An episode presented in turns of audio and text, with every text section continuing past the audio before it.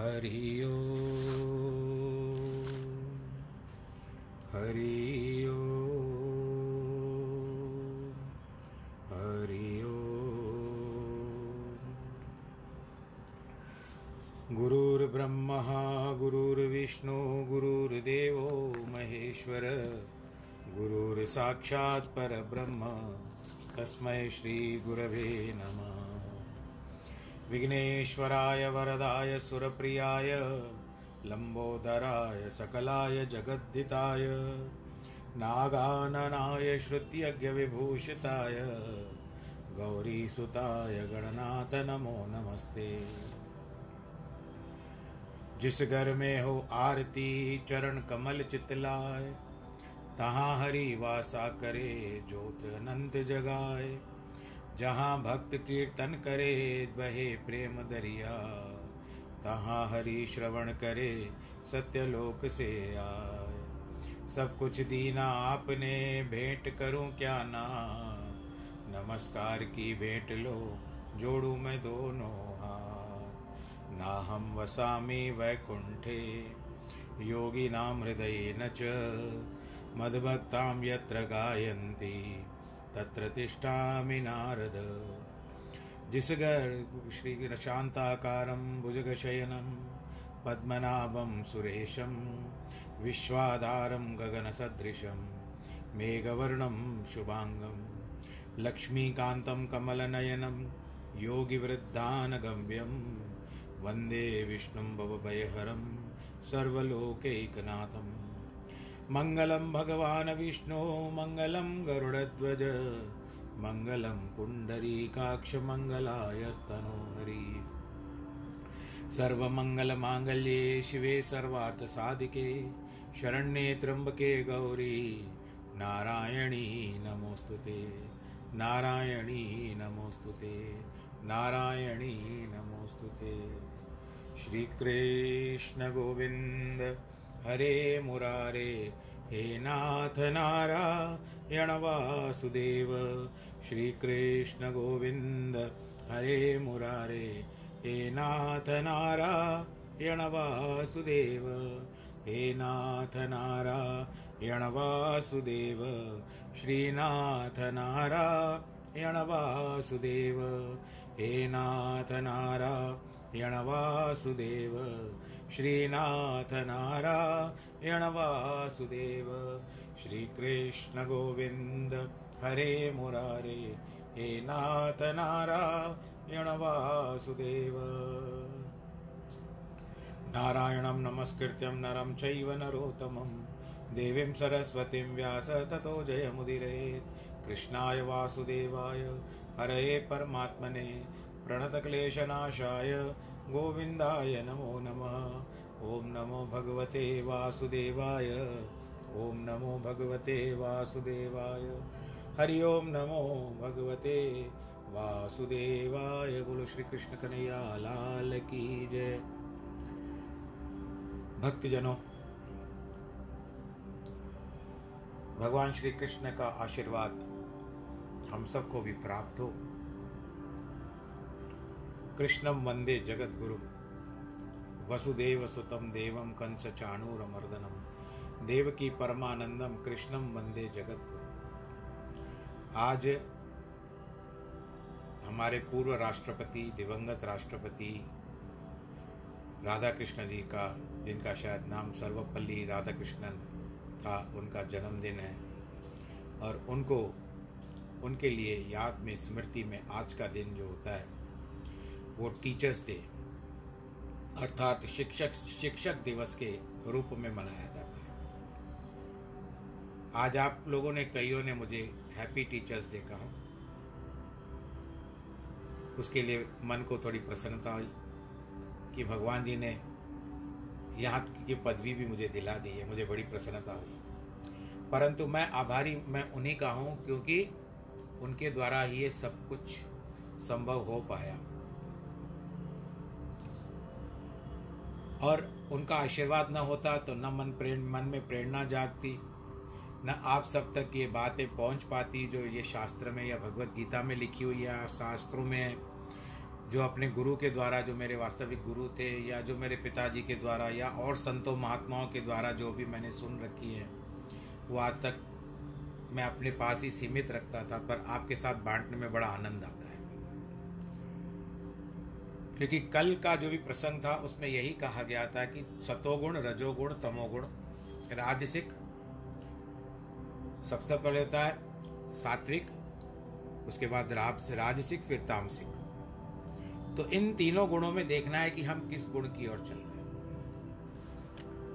अगर आप देखते हो कि तब तमोगुण बढ़ा हुआ है तो अगर विचार करते हो कि आप सारे दिन की दिनचर्या देख लो, अपनी एक्टिविटी देख लो अगर आपको लगता है कि तमोगुण आपके अंदर भरा हुआ है तो उस पर विचार करिए कि कहाँ कहाँ पर आपसे खींचातानी हो रही है तमोगुण की। रजोगुण भी है, उसको भी आप विचार कर सकते हो, पर यदि आपके भीतर सतोगुण है तो आपको विचार करने की आवश्यकता नहीं है। बाकी घर गृहस्थी जिस तरह से चलाना चाहिए, उस तरह से चलिए। व्यवहार में बहुत कड़ापन है तो उसको थोड़ा सा सुधार सकते हैं और अब हम कल के श्लोक को, तेरहवा श्लोक जो चल रहा था, हम उसको पूरा करते हैं आज। उसमें जो व्याख्यान है, विवेचन है, वो हम उसका पूरा करते हैं। आज सीधी बात आती है, एक धनवान था, पुत्र का विवाह हुआ, और जो वधु थी नई नव वधु जिसको कहते हैं, उसने आकर के देखा कि अगर द्वार पर कोई दरिद्र, याचक, साधु या फकीर आता है उसे कुछ भी दिया बिन, दिए बिना फटकार कर निकाल देते हैं लोग। वह एक सज्जन की कन्या थी। उसके पियर में संत महात्माओं, यानी मैके में संत महात्माओं की सेवा और सत्कार होता था। दान पुण्य भी बहुत होता था। उसने जो यहाँ ठीक इससे विपरीत अवस्था देखी तो दुखी होकर कहने लगी, वह जानती थी। कबीर, जिस घर साध न सेवई, हर की पूजा नाए, ते घर मरघट जानिए भूत बसे तिनमाई कबीर जी कहते हैं, जिस घर में साधु की सेवा नहीं होती है, हरि की पूजा नहीं होती है, उसको शमशान समझो और उसमें भूतों का निवास समझो। बस ये कबीर दास जी का उस समय है, आप लोग तो करते ही होंगे। एक दिन एक फकीर द्वारा, द्वार पर आया, यानी इन्हीं के घर में। वधु ने उसे दो चपातियाँ और सब्ज़ी खाने के लिए दी तो उसके सास के साथ झगड़ने लगी। उसके साथ झगड़ने लगी। उसने सोचा, ऐसे घर में रहना तो व्यर्थ है। अतः चली गई पियर में। अंत में दो तीन सप्ताह के पश्चात ससुराल ससुराल से लोग मनाने आए। ससुर ने कहा, हर एक मास में एक बोरा वधु को लाकर देगा कि दान करे। ऐसा कहकर वधु को मनाकर घर ले आया। परंतु जब दान देने का समय आया तो वो जो स्वभाव है ना, क्या करेंगे? सब कुछ जा सकता है, पर काल कर्म स्वभाव आप नहीं बदल सकते। हैं स्वभाव के अंदर वो कंजूसी फिर से जागृत हो गई। टाल मटोल करने लगा। अंत में वधु के बार बार कहने पर बाज़ार में गया, देखा, गेहूँ तो महँगा है। अतः दूषित सड़ा गला बेसन का बोरा लेकर आ गया। बहू से कहा, यही दान कर। उसने सोचा, कुछ भी नहीं ले, कुछ तो भला। अतः बेसन भी ले लिया किंतु जब देखा सड़ा गला है तब सोचा कि ससुर को दिखला दूँ कि कांटे बोकर फूल नहीं पाए जा सकते। बीजे विष मांगे अमृत देखे वह न्याय। विष का डाल करके पौधा, विष डाल करके आप उसमें से अमृत का पौधा कैसे निकलते हो? अमृत का पौधा होता नहीं है, परंतु फिर भी एक कहावत में हम लोग ले सकते हैं। एक दिन जब सास जब बाहर गई, तब सुयोग पाकर ससुर को बिना घी लगाए उसी बेसन की रोटियाँ पकाकर खाने को दे दी। बोली, बाबा, खाइए। यह देखकर वह बिना खाए दुकान पर वापस चला गया। रात को जब वह घर में पत्नी से पूछा, आज कहाँ गई थी? पत्नी बोली, मैं फलाने के घर गई थी। उसकी बहू की तबीयत ठीक नहीं थी। सेठ बोला, ऐसी चपातियाँ बना कर दी कि मैं एक निवाला भी नहीं खा पाया। पूछने पर वधु बोली, अम्मा, आप जो ऐसा आटा दान करते हैं तो पल्लोक में भी वैसा ही मिलेगा। मैंने इसलिए सोचा कि बाबा को अभी से अभ्यास करवा दूँ ताकि कहीं उसको वहाँ पर कष्ट ना हो। ऐसे कोई खुले खुले दिमाग वाली बहू मिल गई होगी। सेठ को मन में ठोकर लग गई। बोलने लगा, पुत्री, अब मैं समझ गया। अब से जो भी भोजनालय में भोजन बनेगा, उसी में से साधु संतों को भी दान दिया जाएगा। हमारी अनुमति है। मतलब यह है कि थोड़ा ही दान क्यों न किया जाए, परंतु श्रद्धा और प्रेम से करिए आप। दिखावे के लिए मत करिए। संतान के प्राप्त होने के आदि के लिए बड़े बड़े यज्ञ करते हैं। आपको पता है, जब कृष्ण भगवान जी का अवतार हुआ था, उस समय जब भगवान श्री कृष्ण आके कारागृह में उत्पन्न हुए थे, उत्पन्न यानी दर्शन दिया था उन्होंने, उस समय में वसुदेव ने दस हज़ार गौ दान करने का संकल्प किया था। पाठ करते वे राजसी यज्ञ हैं, उनसे अंतकरण शुद्ध नहीं होता। अंतकरण की शुद्धि के लिए सात्विक यज्ञ निष्काम भाव से श्रद्धा और प्रेम पूर्वक ही करने चाहिए। देव द्विज गुरु प्राज्ञ पूजनम शौच माँ जवस जवम ब्रह्म अर्चर्य महिंसा च शारीरम तप उच्यते। देव ब्राह्मण, माता पिता, आचार्य वृद्ध अपने से जो भी किसी प्रकार से बड़े हो, गुरु ज्ञानी जन का पूजन, पवित्रता, सरलता, ब्रह्मचर्य, अहिंसा यह सब शरीर संबंधी तप कहा गया है। तपस्या मात्र वन में जाकर के नहीं की जा सकती है।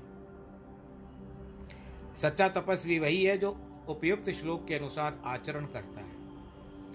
देवी देवताओं का पूजन, ब्राह्मण, माता, पिता, आचार्य, अन्य बूढ़े जनों का सम्मान करना, उन्हें नमस्कार करना, उनकी सेवा करना आदि सभी उनकी उपासना है। जो शरीर की तपस्या है सच्चे ब्राह्मण वे ही हैं कि वेद के अनुसार कर्तव्य करें।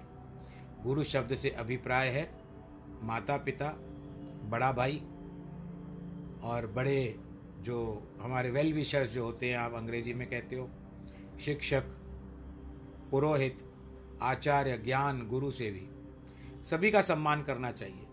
सभी से सरल प्रेम और विनय पूर्वक व्यवहार करना चाहिए। शरीर की स्वच्छता, पवित्रता, हृदय की कोमलता, स्वभाव की सरलता, ब्रह्मचर्य पालन, अहिंसा, ये सभी शारीरिक तपस्या के अंग कहे गए हैं। मात्र होम करना, पानी में दिन रात खड़े रहना, एक पाँव पर स्थिर होकर झाड़ों पर औंधा लटकना आदि को तपस्या नहीं कहा जा सकता। अगर वो भी तपस्याएँ हैं तो आप मन से करिए। शरीर और मन की तपस्या बालावस्था से ही करनी चाहिए। यदि किसी कारण यह न हो चा, हो पाए तो यौवन से ही करनी चाहिए, क्योंकि वृद्धावस्था में आपको कुछ भी करना नहीं दिया जाएगा, क्योंकि आपका शरीर साथ नहीं देगा वृद्धावस्था में। तो यदि आपको बचपन से लेकर के, बालापन से लेकर के या यौवन अवस्था में आपको आदत पड़ चुकी है तो वो बुढ़ापे तक साथ देगा। उसी समय शरीर में अभिष्ट शांति भी नहीं रहेगी। प्रारंभ से ही जो सतपुरुषों, विद्वानों और भक्तों की संगति करता है वही जीवन सफल बनाने के उपाय सीखकर अपना जन्म सफल बना सकता है भाई। मूर्खों और मनमुखों की संगति से हानि है कि वह मूर्ख कितना भी धनवान या बड़ा व्यक्ति क्यों न हो। विद्वान या पंडित चाहे शत्रु हो या श्रेष्ठ हो, उसकी संगति से लाभ ही होगा। ये कहावत तो प्रख्याति है कि मूर्ख मित्र से विद्वान शत्रु भला। एक ब्राह्मण एक कथा बता रहे हैं कि एक ब्राह्मण ने पुत्र की जन्म कुंडली बनाते समय देखा कि मेरा, ये पुत्र जो है, ये आगे चल करके चोर होगा। विद्राम विद्वान ब्राह्मण ने इस बात का ध्यान रखा कि बड़ा होने पर पुत्र को खूब विद्या पढ़ाई। सौभाग्य से उसे अच्छी तरह से विद्या ग्रहण की। राज्यसभा में जाते समय पंडित पुत्र को भी साथ ले जाता। लिखे अनुसार पुत्र की चोरी, चोरों से मैत्री हो गई। चोरों ने उनसे कहा, तू राजमहल में जाने वाला है। अतः हमारी सहायता कर। ताकि हम लोग राज जाकर के राजमहल से चोरी कर सकें। उसने मान लिया। एक बार चोरों को महल में बाहर खड़ा कर स्वयं उस महल के किसी कोने में छिप कर बैठ गया। रात्रि होने के बाद बहुत सारा धन एकत्र कर चोरों को दिया कि ले चलो। जाते समय जिस कक्षा में राजा सोए थे, वहाँ सांप निकला और राजा रक्षक के रूप से नियुक्त वहाँ के अंदर बैठा, बंदर उस सांप के पीछे पड़ा। परंतु वह पकड़ रहा था कि उसकी छाया और सांप दौड़ रहा था। सांप दौड़ रहा था सीधा राजा की ओर। पंडित का पुत्र चोर तो था ही, किंतु उसमें पांडित्य भी था। वह कैसे छिपे? तत्काल विचार आया कि राजा को बचाया जाए।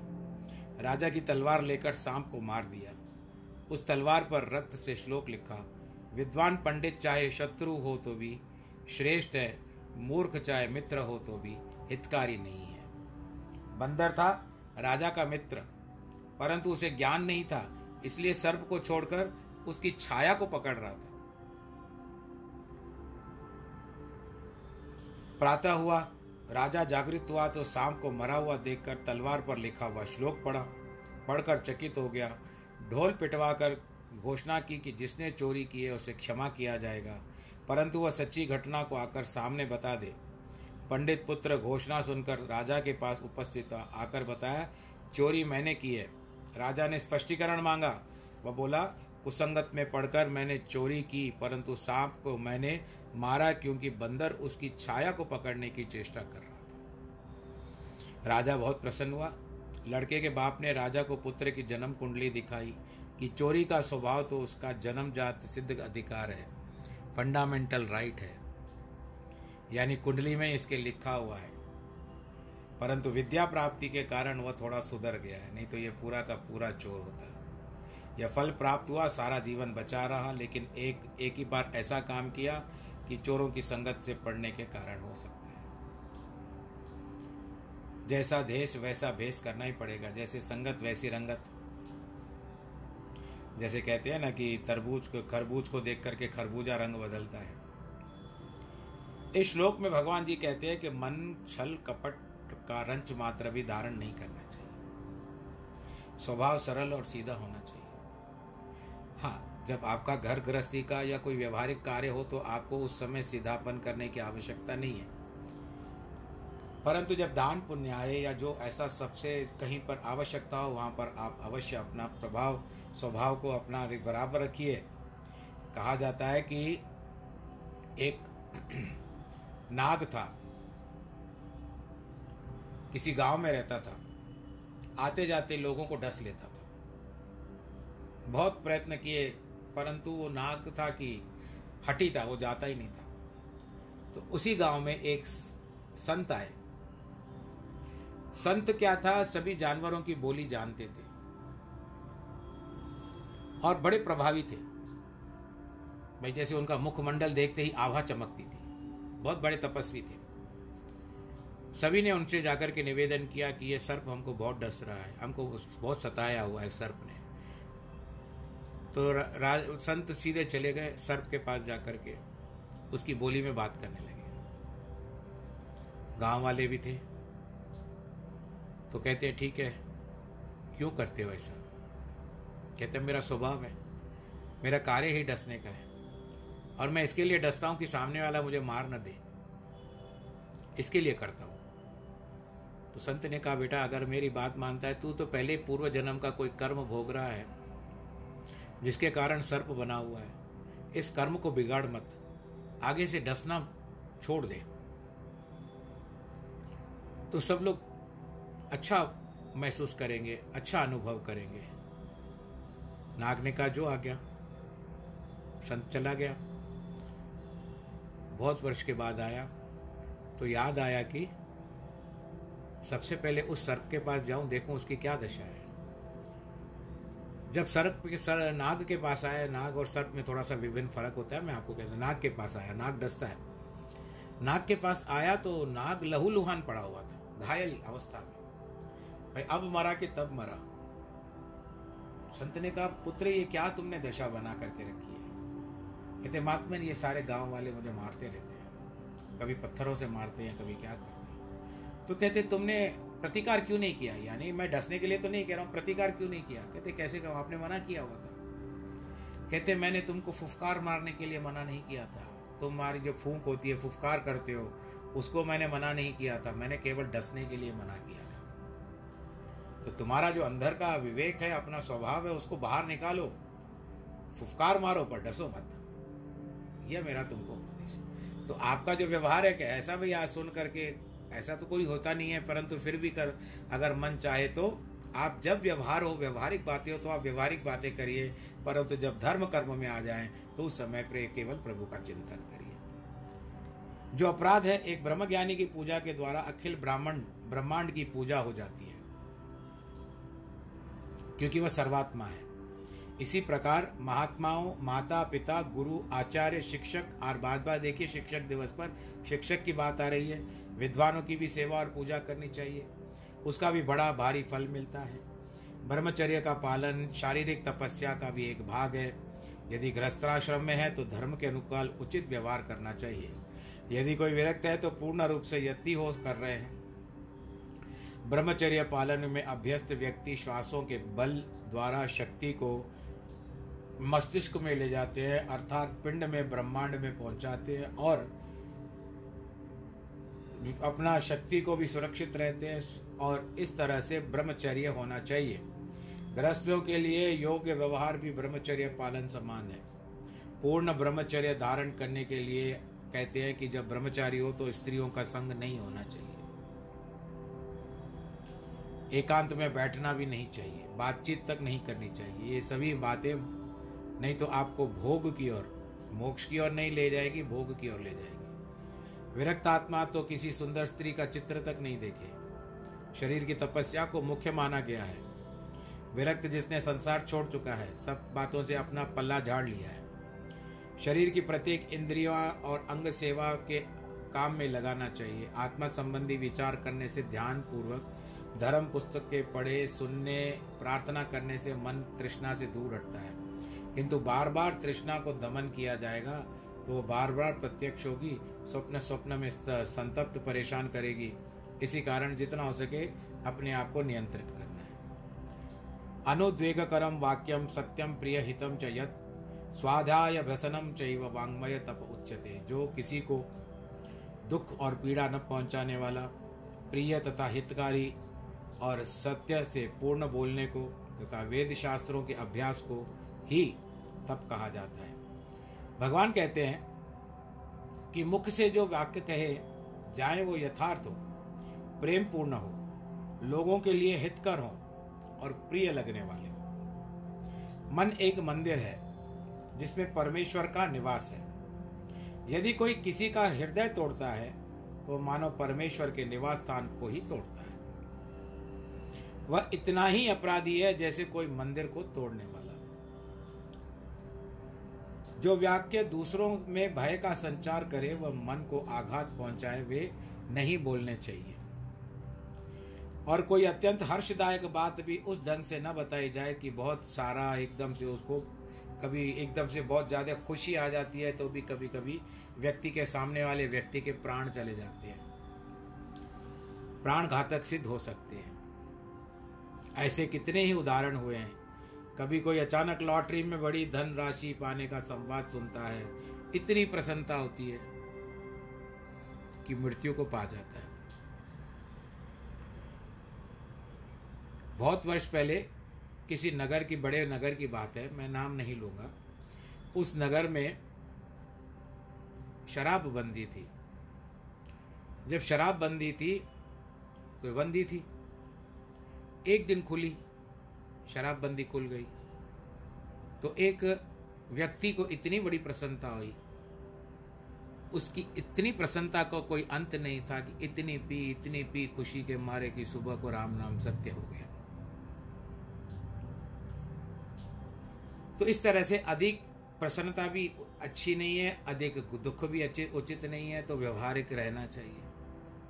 बहावलपुर की रियासत के एक जलाल पीर नामक गाँव में पीरों की प्रथा थी अपनी बहनों का विवाह नहीं कराते थे। वे दूसरों को जैसा नहीं मानते थे। बहावलपुर में जवानों की भी वैसी प्रथा थी किंतु एक नवाब ने अपनी बहन का विवाह कराया। कहा, बेटी का भी विवाह कराऊँगा। देखकर पीर ने निर्णय किया, वह अपनी बहन का विवाह कराए, जिसकी आयु उनतालीस वर्ष हो चुकी थी। उसने अचानक बहन को यह बात बताई कि यह बताया कि दिन, तीन दिन के बाद तेरा निकाह होगा। हम लोग विवाह कहते हैं, वो लोग निकाह कहते हैं। निकाह की बात सुनते ही अत्यंत प्रसन्न उठी, किंतु अचानक खुशी के मारे उसको बुखार आ गया। बुखार सर पे चढ़ गया। अब बुखार तो दवाई लेने से ठीक हो गया, किंतु साथ में प्राण भी निकल गए। कटु वचन कभी नहीं कहने चाहिए न तो ऐसे और न तो कटु वचन कहो न तो बहुत मधुर वचन बोलो। और इसी को किसी को धा, धारस भी मत दो। ढारस भी मत दो किसी को। धीरज भी मत दो।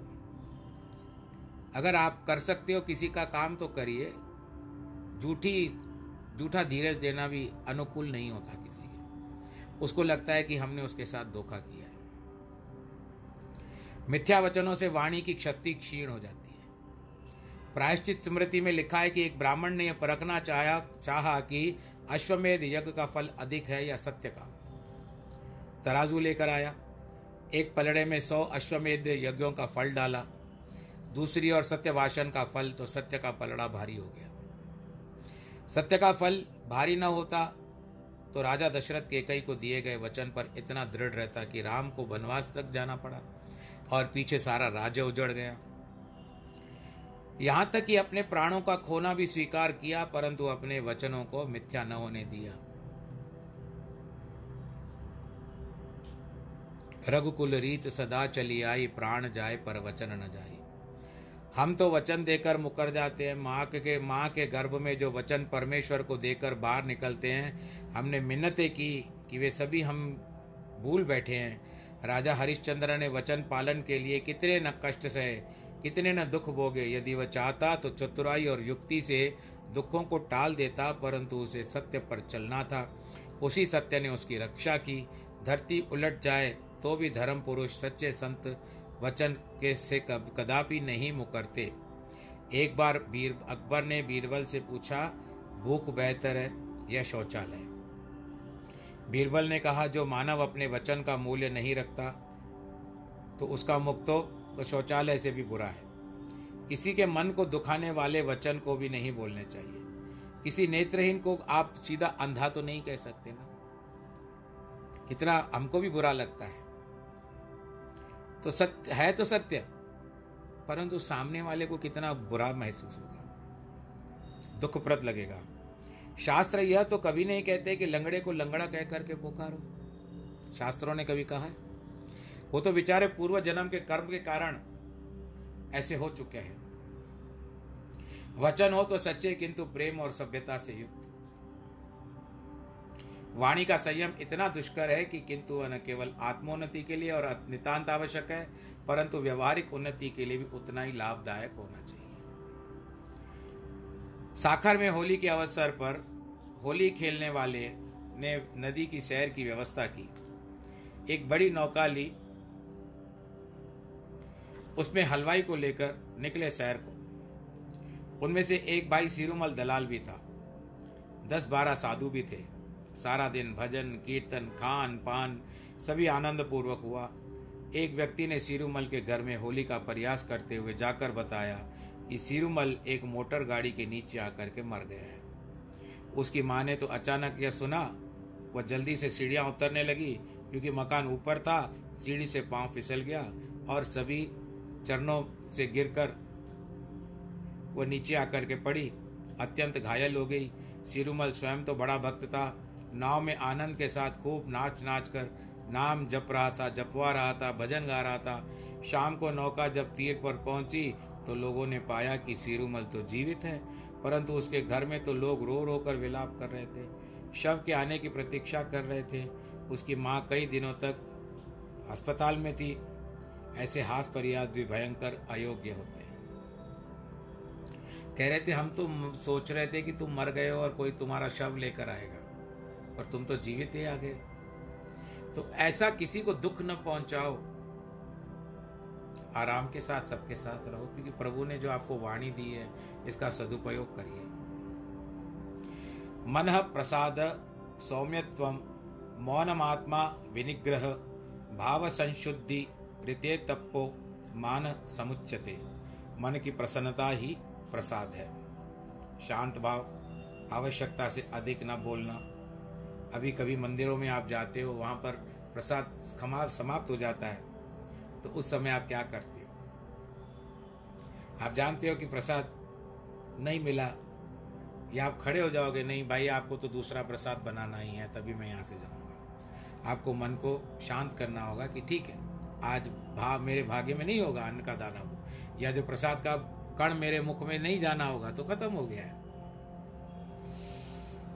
तो ये मन की प्रसन्नता होता है। इसको प्रसाद कहते हैं हम लोग। शांत भाव सौम्य रूप से रहो आवश्यकता से अधिक न बोलो। मन को संयमित रखो।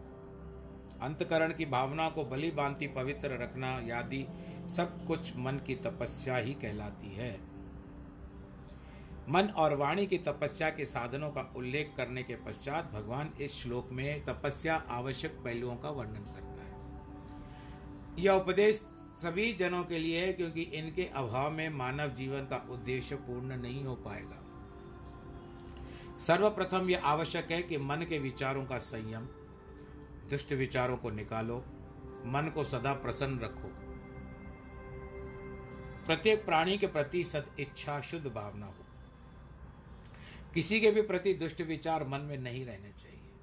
अगर उसने आपका कुछ बिगाड़ा है तो ठीक है। थोड़ा समय कभी ऐसी कुभावना आ जाए तो ठीक है, परंतु सारा दिन बुरा सोचते रहोगे तो फिर उसका कोई अंत ही नहीं है। इसी कारण चित्त में भी दुर्भाव आ जाता है। अच्छा भला व्यक्ति भी बुरा बन जाता है। उसका निज का कल्याण कभी नहीं होता, सिद्धांत अटल और शास्त्रों में अनेक प्रमाण है। एक राजा के पास कुछ दिनों के लिए एक अत्यंत मेधावी महात्मा निवास कर रहा था। सरल चित्त, शांत स्वभाव और दया का भंडार था। राजा का भी उसमें प्रेम हो गया, अतः वह व्यवहारिक विषयों से भी उसका परामर्श लेता। मंत्री और उच्च न्यायाधिकारी भी उससे जलने लगे। उन्हें आशंका हुई कि इसका प्रभाव बढ़ता गया तो एक दिन राजा हमको नौकरी से निकाल देगा। अतः कुछ ऐसी युक्ति की जाए कि महात्मा यहाँ से प्रस्थान कर जाए। राजाओं की सभा में ऐसे विवाद उठते रहते हैं कि जिनके प्रजा का हित कोई ध्यान न रखते हुए सत्यासत्य की चिंता न करते हुए व्यक्तिगत स्वार्थ के कारण परस्पर कलह होता रहता है। दरबारी कम स्वार्थ की पूर्ति के लिए बड़ी से बड़ी बलि चढ़ाने के से भी नहीं हिचकते। परस्पर गठबंधन कर उन्होंने एक युक्ति निकाली कि कोई नाई राजा की हजामत बनाता है, उसकी सहायता से राजा और महात्माओं की भीड़ फूट डलवा दी दया डलवा दी जाए। नाई से बोले, हम तुमको पाँच सौ रुपये इनाम देंगे। खाली संत में और राजा में फूट करवा दे। महात्मा के पास बोला, कहता है, वो मनाई गया। राजा को जाकर के कह, राजा का, राजा कहता है, संत के पास गया। रहता, राजा, मुझे महात्मा के मुख से दुर्गंध आती है, परंतु मैं इसे बोलता नहीं।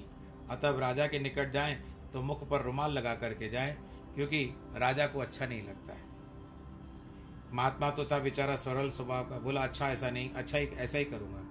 राजा दाढ़ी बना रहा था, उससे कहा, अन्नदाता, यदि क्षमा करें तो एक निवेदन करूँ। राजा बोले, बोलो, मैं तुझे अभय दान देता हूँ। निर्भीक होकर के कहो, अन्नदाता, यह संत पुरुष आपके पास आता है? वह कहता है, मैं जब राजा के पास जाता हूँ तो उसके सारे शरीर से दुर्गंध आती है।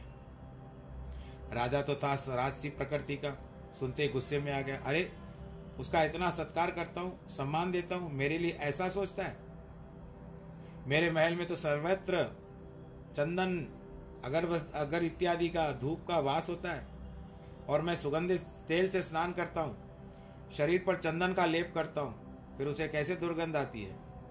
जब उसके पश्चात महात्मा राजा के सम्मुख आया तो उसके मुख पर रुमाल था। नाक तक पहुँच गया। यह देखकर नाजा राजा ने नाई को सत्य माना। एक पत्र लिखकर महात्मा को दिया। लिखा, इस पत्र लाने वाले को सूली पर चढ़ाया जाए। कहा कि, अमुक दंडाधिकारी आप कृपया इस पुलिस अफसर को दे दीजिएगा। निश्चल महात्मा जी, जिसे नाई हरकत का आभास तक न था, पत्र लेकर चला, दंडाधिकारी के पास गया। संयोग से रास्ते में नाई उसे मिल गया। पूछा, महात्मन कहाँ जा रहे हो? महात्मा ने कहा, दरोगा के पास राजा की चिट्ठी पहुँचाने के लिए जा रहा नाई ने सोचा, इस पत्र में वाहक को कुछ दान दक्षिणा देने में विषय में होगा। महात्मा से बोला, स्वामी, मैं आपको युक्ति बताई उसमें राजा आप पर प्रसन्न हुआ दिखाई देता है। मुझे कुछ पुरस्कार दीजिए। अच्छा यह चिट्ठी मुझे दे दीजिए। क्योंकि नाई को था कि राजा ने कुछ पारितोष दिया है। उसमें कुछ पैसे भर करके दिए मैं ही दरोगा के पास जाता हूँ। महात्मा भोला बाला था। वो पत्र तो था, नाई को दे दिया। बोल, अब आप समझ जाइए। बोल, कृष्ण कन्हैया, लाल की क्योंकि नाई ने उसमें धन की कामना की थी। नाई चिट्ठी लेकर दरोजा दरोगा के पास गया। दरोगा ने उसको सूली पे चढ़ा दिया। बोल, कृष्ण कन्हैया, लाल की जय? कुछ समय बाद महात्मा सदैव की भांति राजा के पास आया। यह देखकर राजा आश्चर्यचकित हो गया। महात्मा से पूछा, उसने बताया कि नाई ने मुझसे ऐसा कहा था। उसके लिए उसने पुरस्कार मांगा। तथा पहुँचाने के लिए चिट्ठी मांग कर ले ली। तब राजा समझ गया कि नाई हम दोनों में फूट डलवाना चाहता था। उसका फल उसे मिल गया। जिसकी जो भावना होती है, वैसा ही फल पाता है। जिसका मन स्वच्छ और निर्मल है, उसके दूसरे और अंतर भावों का पता चल जाता है।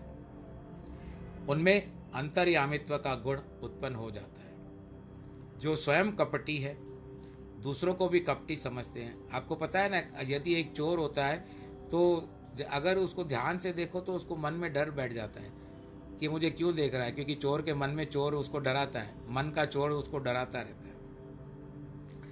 वैसे ही फल पाते हैं, जिनकी भावना पवित्र है, उसके सभी कार्य स्वतः सिद्ध हो जाते हैं। भगवान राम ने भी सुंदरकांड में कहा है कि निर्मल मन जन मोहि सोहि मोहि भावा। मोहे कपट छल छिद्र न भावा जो व्यक्ति निर्मल मन के होते हैं, वे ही मुझे प्राप्त कर सकते हैं। श्रद्धया परया तप्त, तपस्त स्त्री विदत नरे, अफ अफलाकांक्षिक युक्ते सात्विकम परिचक्षते।